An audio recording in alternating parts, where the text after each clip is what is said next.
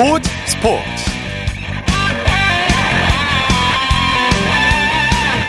여러분 안녕하십니까? 아나운서 이창진입니다. 이번 주 스포츠계의 가장 큰 이슈는 배구 여제 김연경 선수의 은퇴 소식이 아닐까 싶습니다.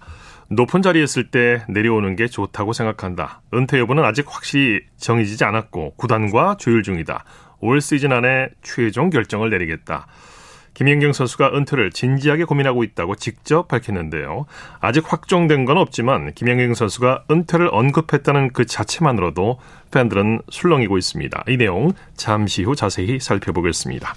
토요일 스포츠 버스 먼저 프로배구 소식으로 시작합니다. 스포츠 동아의 강산 기자와 함께합니다. 안녕하세요. 네, 안녕하세요. 오늘 배구 경기장 분위기 어땠나요? 네, 오늘 남자부 경기가 열린 의정부에는 2,748명의 관중이 입장했고요.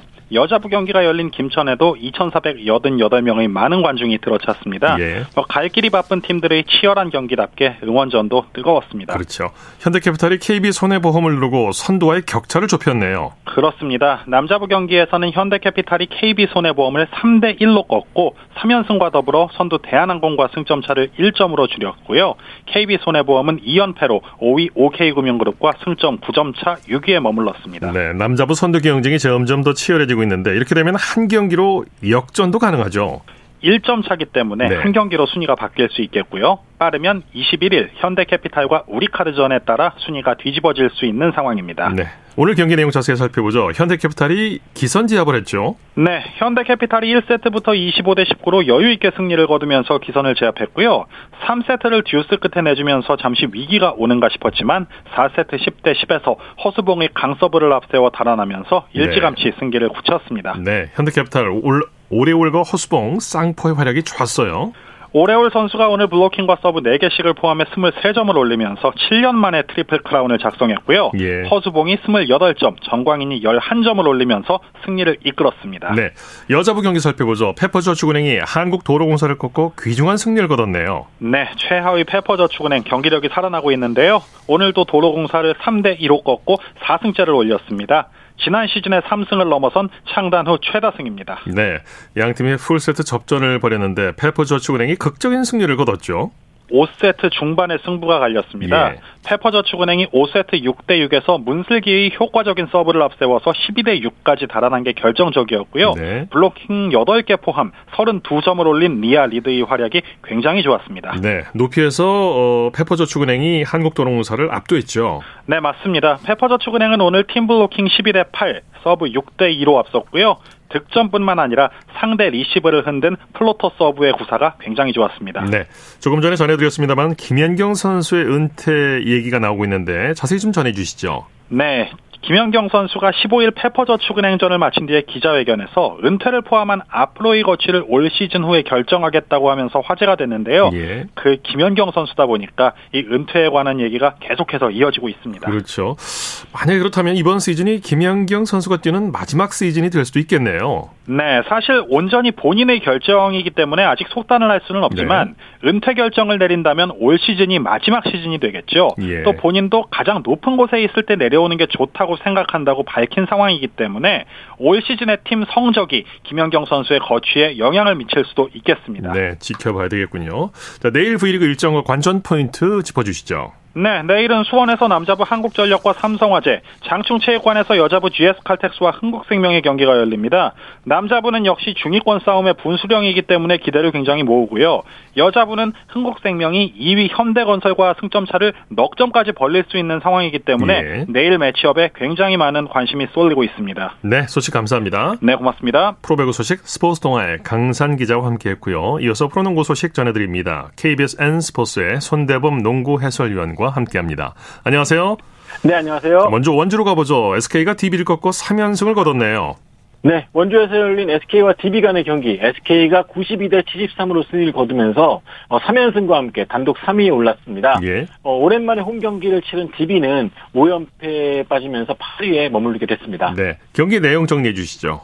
네, 경기는 처음부터 일방적으로 SK가 주도했습니다. 어, SK는 최준용 선수가 빠지고 또 이틀 전에 연장까지 가는 접전까지 치렀지만 어, 초반부터 오히려 더 많은 에너지를 앞세우면서 경기를 주도했습니다. 네. 어, 전희철 감독이 주문한 대로 압박 수비를 펼치면서 분위기를 이끌었고요. 반면에 DB는 기대를 모았던 말콤 토마스 선수가 오늘도 부진하면서 어, 속절없이 무너지고 말았습니다. 네. 선수들의 활약, 득점 상황 자세히 전해주시죠. 네, SK는 여전히 자밀 워니 선수가 파괴력 넘치는 플레이를 보였습니다. 어, 19득점에 리바운드 9개를 기록했고요. 또 오재현 선수와 최성원 선수가 양쪽에서 3점슛 7개를 더해줬습니다. 어, 성공률도 50% 육박했는데요.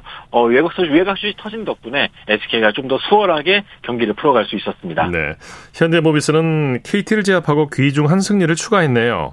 네, 울산에서 열린 현대모비스와 KT 간의 경기는 현대모비스가 69대 59로 승리를 거뒀습니다. 오늘 승리로 현대모비스는 여전히 상위권에 머물렀고요. 반대 KT는 플레이오프가 좀 굉장히 시급한 상황인데 여전히 7위에 그치게 됐습니다. 네, 현대모비스가 후반에 집중력을 발휘했죠. 네, 양 팀 다 전반전은 좀 부진한 야투율 때문에 어, 점수가 많이 나지 않았는데요. 그 와중에 현대모비스가 근소하게 앞선 가운데 이 3쿼터에 27점을 몰아쳤습니다. 네. 반대로 KT는 에이스인 양홍석 선수가 단 4점에 묶이면서 어, 필요할 때 나서지 못했습니다. 네. 현대모비스는 부상 선수들이 많았는데 선수들이 아주 잘해줬네요. 네, 오늘 가드진의 이우석 선수 그리고 인사이드의 장재석 선수가 결장을 했거든요. 하지만 게이브 프림 선수가 인사이드를 장악했습니다. 예. 20득점에 리바운드 14개를 기록했고요. 또 서명진 선수가 15점 그리고 필리핀 선수인 아바리엔토스 선수가 14점으로 선전했습니다. 네. 잠실로 가보죠. 한국가스공사가 삼성을 꺾고 길고 긴 9연패 탈출에 성공했네요. 네, 오늘 경기는 9위와 10위 간의 대결로 상당히 관심을 모았던 경기였습니다. 한국가스공사는 9연패 탈출, 삼성은 10위 탈출에 실마리가 걸린 경기였기 때문에 기대를 많이 모았는데 네. 결과는 좀 싱겁게 끝났습니다. 가스공사가 네. 89대 66으로 삼성의 대승을 거두었습니다. 23점 차, 점수차가 좀 많이 났네요. 네, 아무래도 연패를 끊고자 하는 한국가스공사의 의지가 더 강했던 것 같습니다. 어, 삼성이 오늘 최근에 경기 내용이 참 좋았는데 오늘은 좀 부진했습니다. 어, 4쿼터 추격전이 있긴 했지만 경기 내내 무기력한 모습을 보였고요. 네. 반대로 한국가스공사는 이대성 선수가 이 삼성의 추격전에 찬물을 끼얹는 맹활약을 펼쳤습니다. 네. 자, 9연패 탈출에 성공한 유도훈 감독 감회가 좀 남달랐을 것 같아요.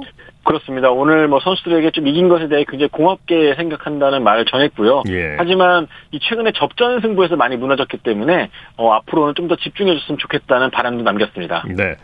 여자농구 살펴보죠. 정규리그 우승을 확정한 우리은행 최하위팀 하나원큐에게 대승을 거뒀네요. 네, 아산에서 열린 홈 경기였는데요. 우리은행이 69대 44로 하나원큐를 대파하고 5연승을 달렸습니다. 네. 어, 우리은행은 오늘 정규리그 우승 확정 지은 후에 처음으로 갖는 홈 경기였는데 이 홈팬들의 응원 속에서 여유 있게 경기를 치러갔습니다. 네, 박혜진과 고아라 선수가 맹활약했죠? 네, 오늘 박혜진 선수가 15득점, 고아라 선수가 1쿼터에만 10점을 몰아치는 데 13점을 활약했고요.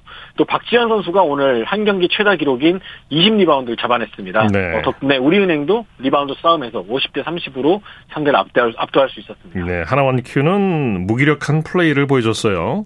그렇습니다. 오늘 우리은행에게 3점슛만 42점을 내줬습니다. 예. 그만큼 외곽 수비가 좀 잘 안 풀렸는데요. 어, 김도완 감독 역시나 2쿼터까지는 선수들이 의지를 보였지만 이 상대에게 좀 막히다 보니까 주눅든 모습을 좀 보여서 또 아쉽다고 말을 했는데요. 네. 어, 경험과 깊이에서 좀 차이가 나다 보니까 완패를 인정할 수밖에 없었습니다. 네. 자, NBA 소식 살펴보죠. 오늘부터 이제 NBA 올스타전 전야 행사가 열렸는데 이번 올스타전은 새로운 방식으로 열린다고요? 네, 오늘부터 NBA인 올스타 주말에 돌입했습니다. 이번 올스타전은 유타에서 열리게 되는데요. 어, 올스타전 그 시스템이 약간 좀 바뀌었습니다. 이번에는 팬투표 1위 르브론 제임스, 2위 야네스 아테토콤보 선수가 올스타전 경기 직전에 자신들과 같이 뛸 동료들을 드래프트로 뽑게 됩니다. 네. 이 원래는 일주일 전에 행사를 통해서 선수를 선발했는데 이번에는 경기 직전에 즉석에서 뽑기 때문에 누가 어느 팀에 갈지 모르거든요. 네, 그렇기 네. 때문에 더 묘미가 짜릿할 것 같습니다. 네, 오늘은 NBA 올스타 게임 라이징 스타스가 열렸다고 하죠. 그렇습니다. 오늘 경기는 신예들을 위한 올스타 게임이라 할 수 있겠는데요. 어, 1, 2년차 선수들이 뛰는 그 팀 조아킴, 팀 예. 데론, 팀 파우, 그리고 마이너리그인 G리그 선수들로 구성된 팀 제이슨 이렇게 네 팀이 경기를 치렀습니다. 어, 토너먼트 방식으로 치러졌는데요. 첫 라운드는 50점을 먼저 낸 팀이 그리고 결승전은 25점을 먼저 낸 팀이 우승하는 방식인데 호세 알바라도 선수가 활약한 팀 파우가 우승을 거머쥐었습니다. 네. 뉴올리언스의 알바라도가 라이징 스타스 MVP에 선정이 됐다고 하죠? 네, 뉴올리언스 펠리컨스의 가드 알바라도 선수 신장이 183밖에 안 되는데 네. 2m 장신들 사이에서 맹활약을 펼쳤습니다. 어, 덕분에 또 MVP에 뽑혔는데 이 선수가 NBA 드래프트조차 지명이 되지 못했던 무명 네. 선수였는데 이렇게 쟁쟁한 유망주들 사이에서 MVP가 됐기 때문에 더 뜻깊은 하루였습니다. 예. 오늘 열리는 NBA 경기 소식 살펴볼까요? 네, 올스타전 전야제 직전에 열린 경기였기 때문에 오늘 경기 수가 많지 않았습니다. 어, 밀워키 벅스가 112대 100, 으로 시카고 불스를 꺾었고요. 또 워싱턴 위저즈가 20점 차를 뒤집고 114대 106으로 미네소타를 꺾었습니다. 이 워싱턴은 브래들리 빌 선수가 35득점을 활약했습니다. LA 클리퍼스는 피닉스 선즈에 116대 107로 승리했습니다. 네, 소식 감사합니다. 고맙습니다. 프로농구 소식 KBS N스포츠의 손대범 농구 해설위원과 살펴봤습니다.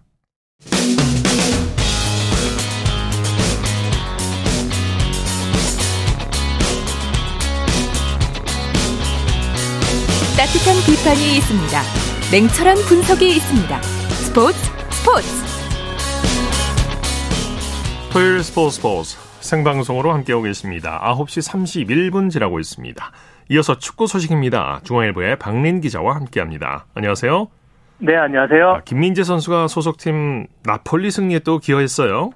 네, 그 오늘 나폴리가 이탈리아 세리에 A 원정 경기에서 어, 사스올로를 2대 0으로 꺾었는데요. 어, 나폴리 중앙수비 김민재 선수가 풀타임을 소화하면서 무실점 승리를 지켜냈고요. 어, 나폴리 공격에서는 전반 12분에 크바라츠헬리아 선수가 절묘한 슛으로 선제골을 터뜨렸고요. 또 전반 33분에는 그 공격수 오시멘 선수가 좁은 각도에서 강력한 슈팅으로 추가골을 또 뽑아냈습니다. 네, 김민재 선수 활약 자세히 좀 전해주시죠. 네, 오늘 뭐 여섯 차례 공중볼 경합에서 모두 성공을 했고요. 어, 걷어내기 다섯 번, 태클 두 번을 성공을 했고 어, 패스 성공률도 무려 90%에 달했습니다. 예. 어, 특히나 후반 32분에 진가를 보여줬는데요. 어, 폭풍 질주해서 공격에 가담했다가 어, 동료가 공을 뺏기자 다시 복귀해서 슈팅까지 막아냈습니다. 어, 이러다 보니까 통계 업체 후스코어드닷컴은 어, 김민재 선수에게 양팀 수비수 중에 최고 평점인 7.7점을 어, 부여를 했습니다. 예, 예. 나폴리 동료가 김민재 선수를 벽이라고 표현했다고요? 네, 맞습니다. 그 나폴리 공격수 빅터 오시멘 선수가 또 김민재 선수의 소셜미디어를 찾아와서 어, 넌 나의 벽이다. 또 이런 댓글을 달았거든요. 예. 어, 사실 오시멘 선수도 뭐 올 시즌 18골을 터트리면서 리그 득점 선두를 달리고 있는데 또 김민재 선수와 나폴리의 그 창과 방패로 활약 중이거든요. 그러다 보니까 어, 팬들 사이에서는 뭐 최고가 어, 최고로 알아본다. 또 이런 평가까지 나오고 있습니다. 네. 나폴리가 압도적인 성적으로 리그 우승에 성큼 다가섰죠.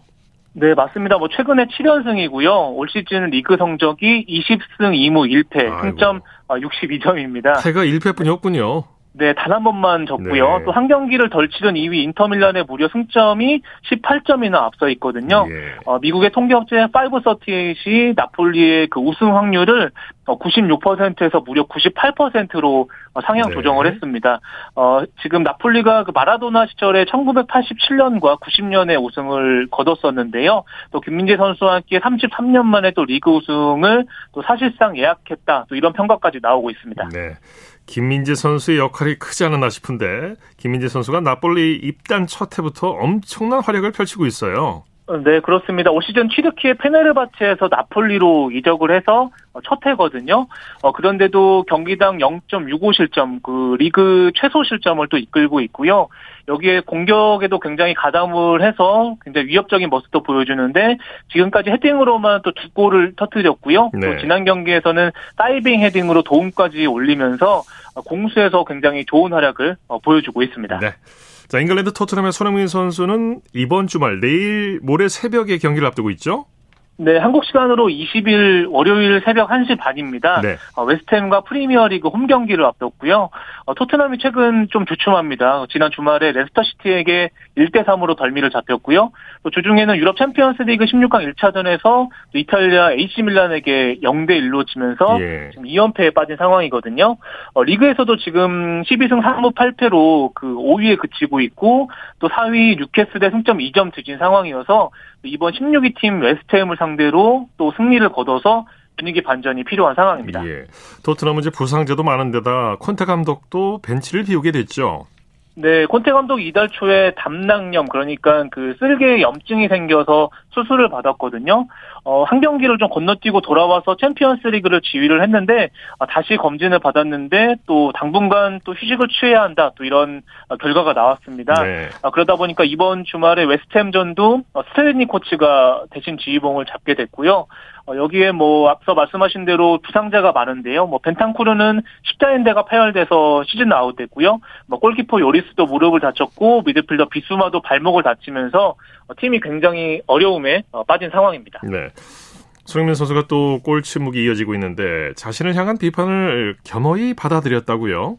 네, 최근에 리그 다섯 경기 연속 골이었고 예. 시즌은 리그 네 골에 그치고 있거든요. 뭐 사실 뭐 시즌 도중에 또 아나골절상으로 수술대에 오르기도 했는데 어, 본인이 또 영국 언론과의 인터뷰에서 어, 나를 향한 비판은 100% 동의하고 어, 팀과 팬들에게 미안함을 느끼고 있다. 또 이렇게 또 인정을 했고요. 또 그러면서도 그 본인에 대한 기대치가 높을 수밖에 없는데 어, 다시 해내야 된다. 또 이렇게 다짐을 했습니다. 네. 손흥민 선수가 웨스트햄을 상대로 강한 모습을 보여왔죠. 네, 웨스트햄을 상대로 16경기에서 7골 7도움을 올렸거든요. 지난 시즌에는 한 경기에서 또 두 골을 몰아친 적도 있습니다. 네. 어, 최근에 뭐 공골은 없지만 그래도 드리블 돌파라든지 날카로운 킥은 좀 살아나고 있거든요. 그렇기 때문에 또 이번 주말에는 또 골 가뭄을 좀 해결할 수 있을지 어, 국내 팬들도 굉장히 또 염원을 하고 있습니다. 네.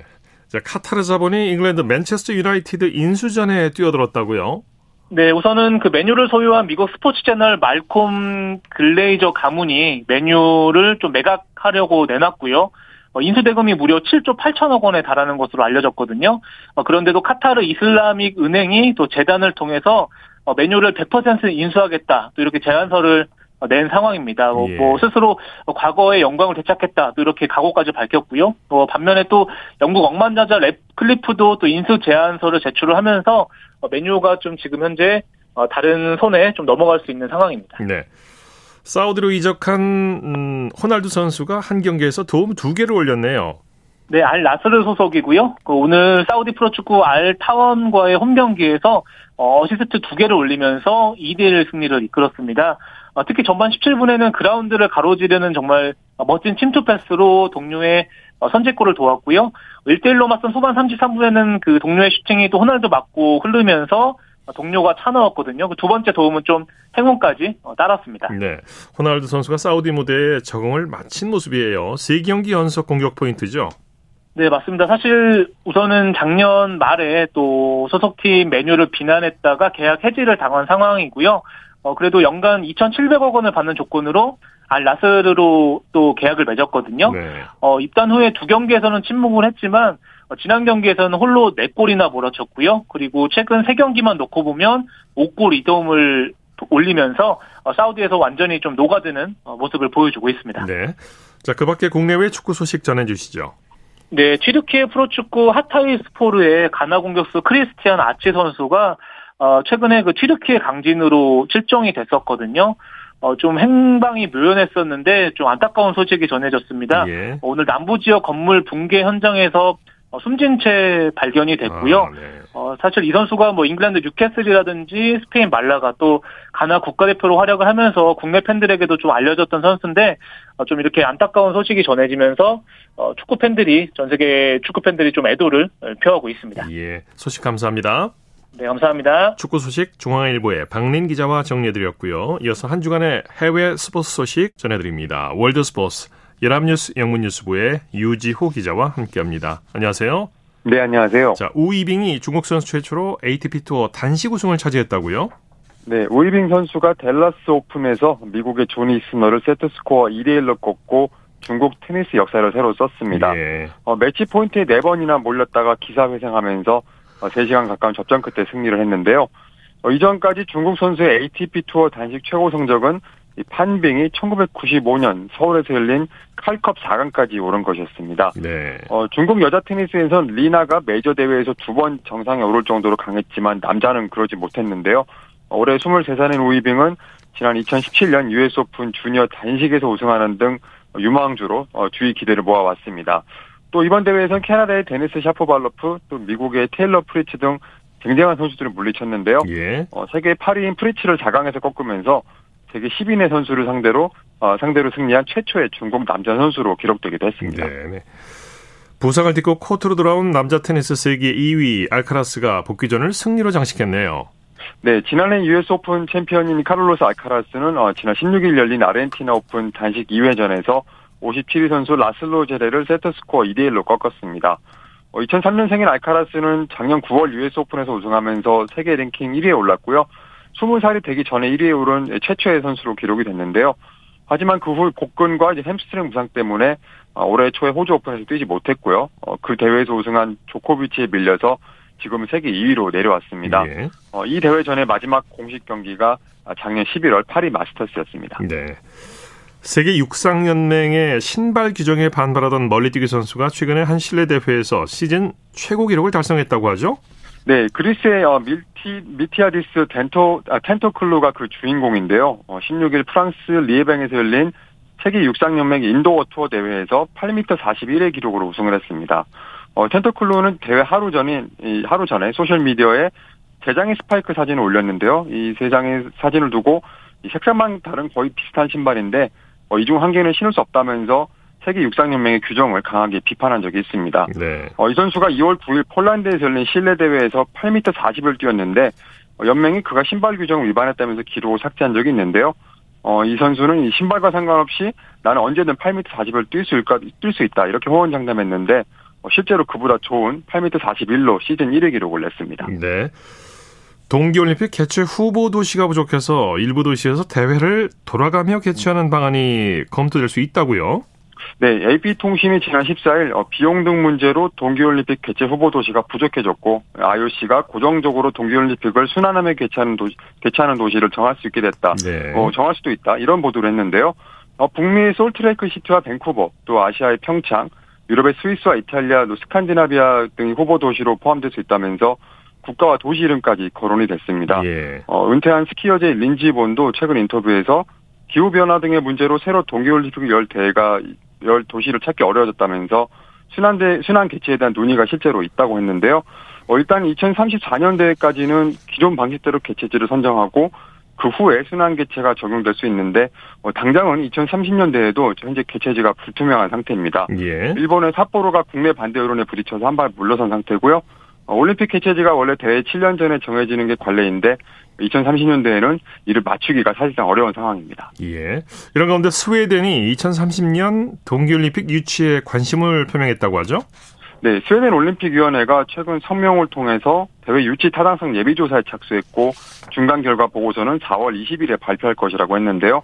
어, 이에 IOC는 올림픽 개최에 관심을 보이는 도시와 공식 또는 비공식적 논의를 진행할 수 있으며 예. 어, 스웨덴의 유치 이사를 환영한다 이런 뜻을 밝혔습니다. 유치 후보 도시로는 스톡홀름과 팔룬 등이 거론되고 있는데요. 스웨덴은 동계올림픽 역대 금메달 순위 7위에 올라 있는 겨울 스포츠 강국인데 아직까지 동계올림픽을 개최한 적이 없습니다. 네, 소식 감사합니다. 네, 감사합니다. 월드스포츠 연합뉴스 영문뉴스부의 유지호 기자였습니다. 쳤다 하면 홈런이고 슛 한편의 드라마. 그것이 바로 그것이 바로 손에 잡힌 우승 트로피. 목에 걸린 그 배달. 너와 내가 하나 되는 그것이 바로 그것이 바로 그것이 바로 꿈꾸던 스포츠. 꿈꾸던 스포츠. 꿈꾸던 스포츠 토요일 스포츠 스포츠 생방송으로 함께하고 계십니다. 9시 44분 지나고 있습니다.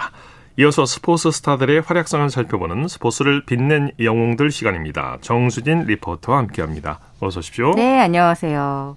네, 오늘 새벽 폴란드에서 열린 2022-2023 국제 빙상 경기 연맹 이 스피드 스케이팅 월드컵 6차 대회 여자 500m에서 예. 한국의 김민선 선수에게 많은 관심이 모아졌는데요. 1차부터 5차까지 연속 금메달을 땄기 때문에 과연 6차 대회도 금메달을 딸 것이냐가 초미의 관심사였습니다. 그렇죠. 네. 네. 결과는 은메달로 이 올 시즌 월드컵 전관왕은 무산됐지만 있지만 이번 월드컵에서 뛰어난 활약을 하면서 제2의 이상화로 불리고 있죠. 네. 네. 제2의 이상화라고 하기도 하지만 네. 새로운 빙속 여제 김민선으로 불릴 만한 실력이에요. 그렇죠. 뭐 사실 여자 스피드 스케이팅 하면 그동안 이제 이상화 선수가 가장 먼저 떠오르긴 했죠. 네. 그래서 오늘은 이상화 선수 이야기를 예. 해보려고 합니다. 네. 초등학교 시절부터 한국 빙상의 미래로 주목을 받았고요. 이미 중학교 때 고교 선수들보다도 기록이 더 잘 나왔을 정도 였고 2004년도에 처음으로 국가대표로 선발됐습니다. 이후 2005년에 세계 종목별 선수권에서 동메달을 목에 걸었는데요.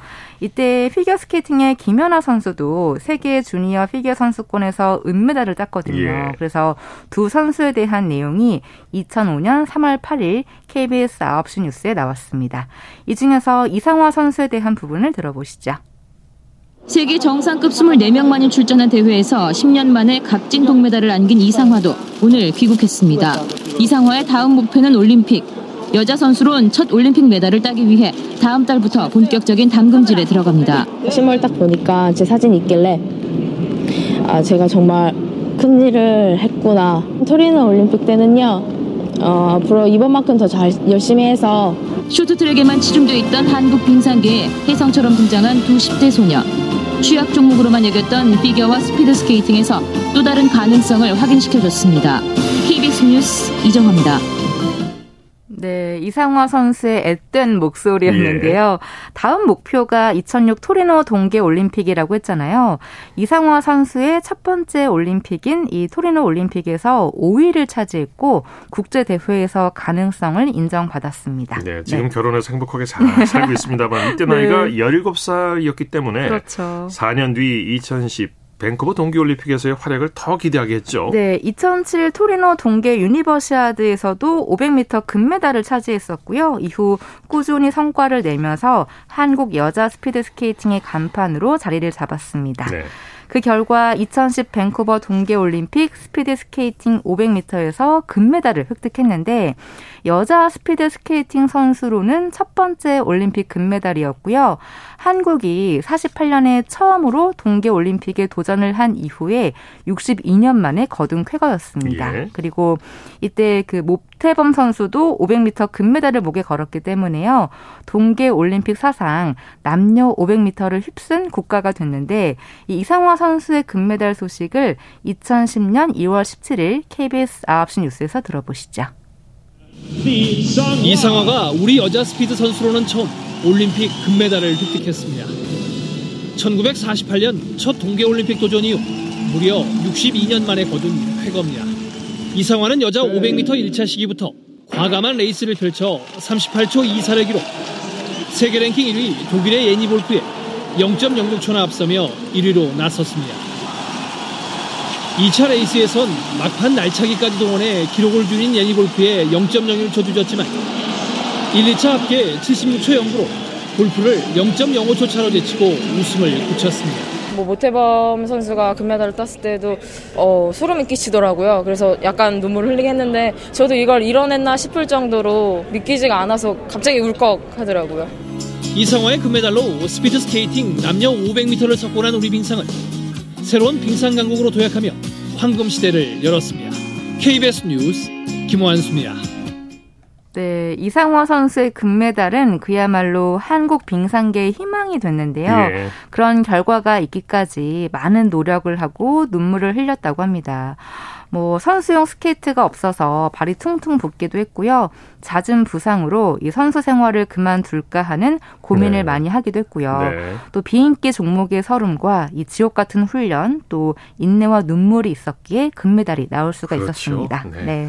이성환 선수가 예전에 남자 선수라고 훈련을 했다고 하죠. 네, 그 당시 단거리 경기에서 이 뛰어난 실력을 갖고 있었기 때문에 여자 선수들하고 훈련을 하면 그 효과를 크게 보지 음, 못했다고 합니다. 네. 그래서 남자 훈련에 함께한 경우가 많았는데요. 그 영광의 뒷 이야기가 2010년 2월 19일 KBS 8시 아침 뉴스타임에 나왔거든요.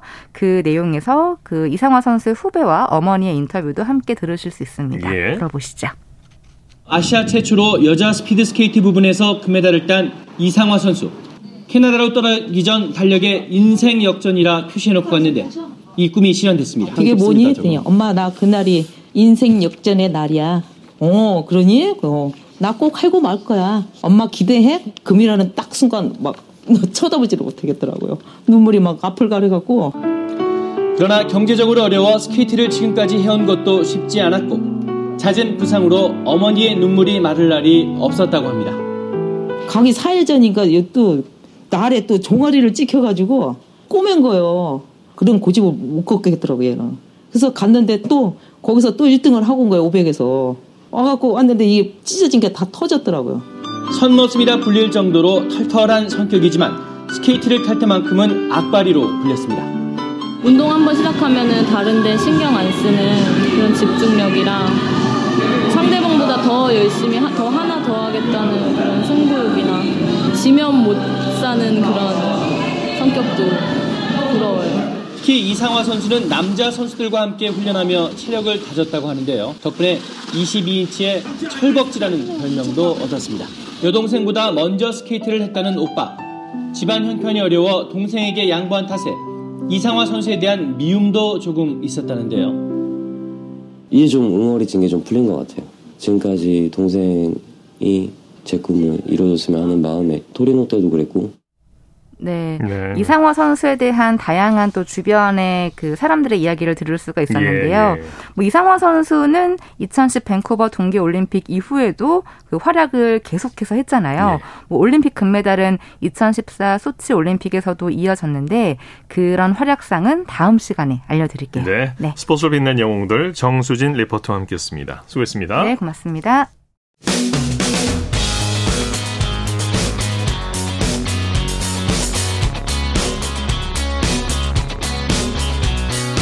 따뜻한 비판이 있습니다.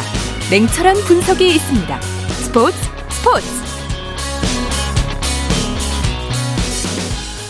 이어서 다양한 종목의 스포츠 소식을 전해드리는 스포츠 와이드 시간입니다. 이혜리 리포터와 함께합니다. 어서 오십시오. 네, 안녕하세요. 높이뛰기 우상혁 선수 아시아 실내 육상 선수권에서 은메달을 땄죠. 네, 육상 남자 높이뛰기 세계 랭킹 1위 우상혁 선수가 시즌 첫 대회인 아시아 실내 육상 선수권에서 은메달을 따냈습니다. 네. 우상혁 선수는 오히려 지난해보다 출발이 좋다고 했고요. 굵직한 국제 대회가 많은 2023년에 더욱 높이 날겠다고 다짐했는데요. 네. 지난 13일 월요일 KBS 9시 뉴스입니다. 우상혁은 2m 15에 이어 2m 20도 1차 시기에 가볍게 넘었습니다. 힘찬 기합 소리와 함께 출발한 2m 24도 거뜬했습니다.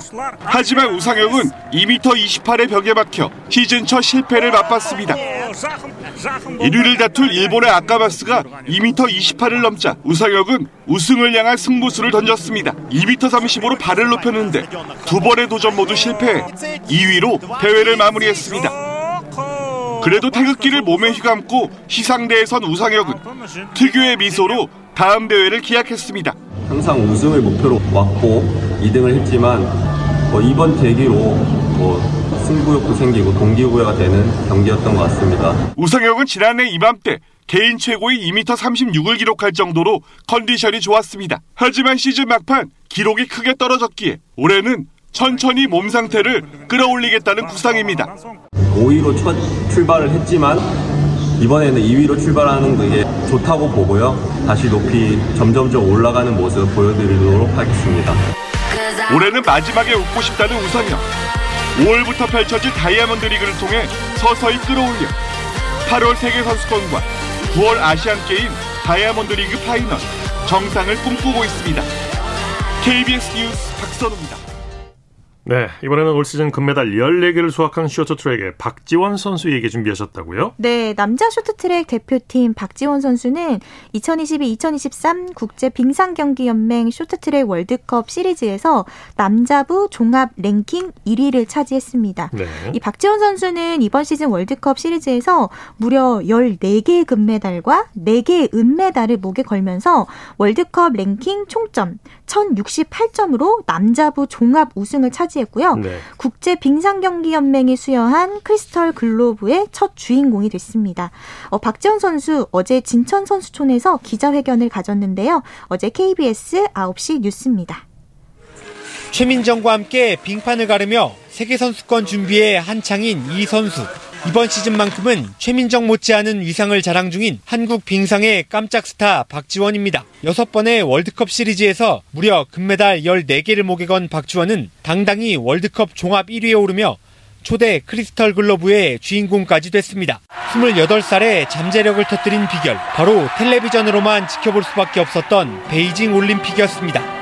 사실은 힘들었던 게 맞습니다. 더 잘 해야겠다. 더 잘 준비를 하면 또 다른 내가 될 수 있겠다라고 생각을 했습니다. 올 시즌 처음 도입된 월드컵 종합 우승 트로피를 보면서 세계 1위의 무게를 오래오래 즐기고 싶다고 다짐합니다. 이게 되게 무겁습니다. 이게 되게 무거운데 이 무게가 아마 랭킹 1등의 무게라고 생각을 하고 이거를 이렇게 제 손으로 들고 보여드릴 수 있어서 너무 기분이 좋습니다. 재능은 뛰어났지만 올림픽과 인연이 없어 아직 병역을 해결하지 못한 박지원. 하지만 군대를 다녀와서라도 올림픽에 꼭 나가고 싶다고 다짐합니다. 당연한 의무라고도 생각을 하고 때가 되면 가야 되겠지만 저는 다녀와서도 복귀를 할 겁니다. 뒤늦게 꽃을 피운 늦깎이 스타 박지원의 등장은 한국 빙상에 신선한 활력을 불어넣고 있습니다. KBS 뉴스 이준입니다. 네.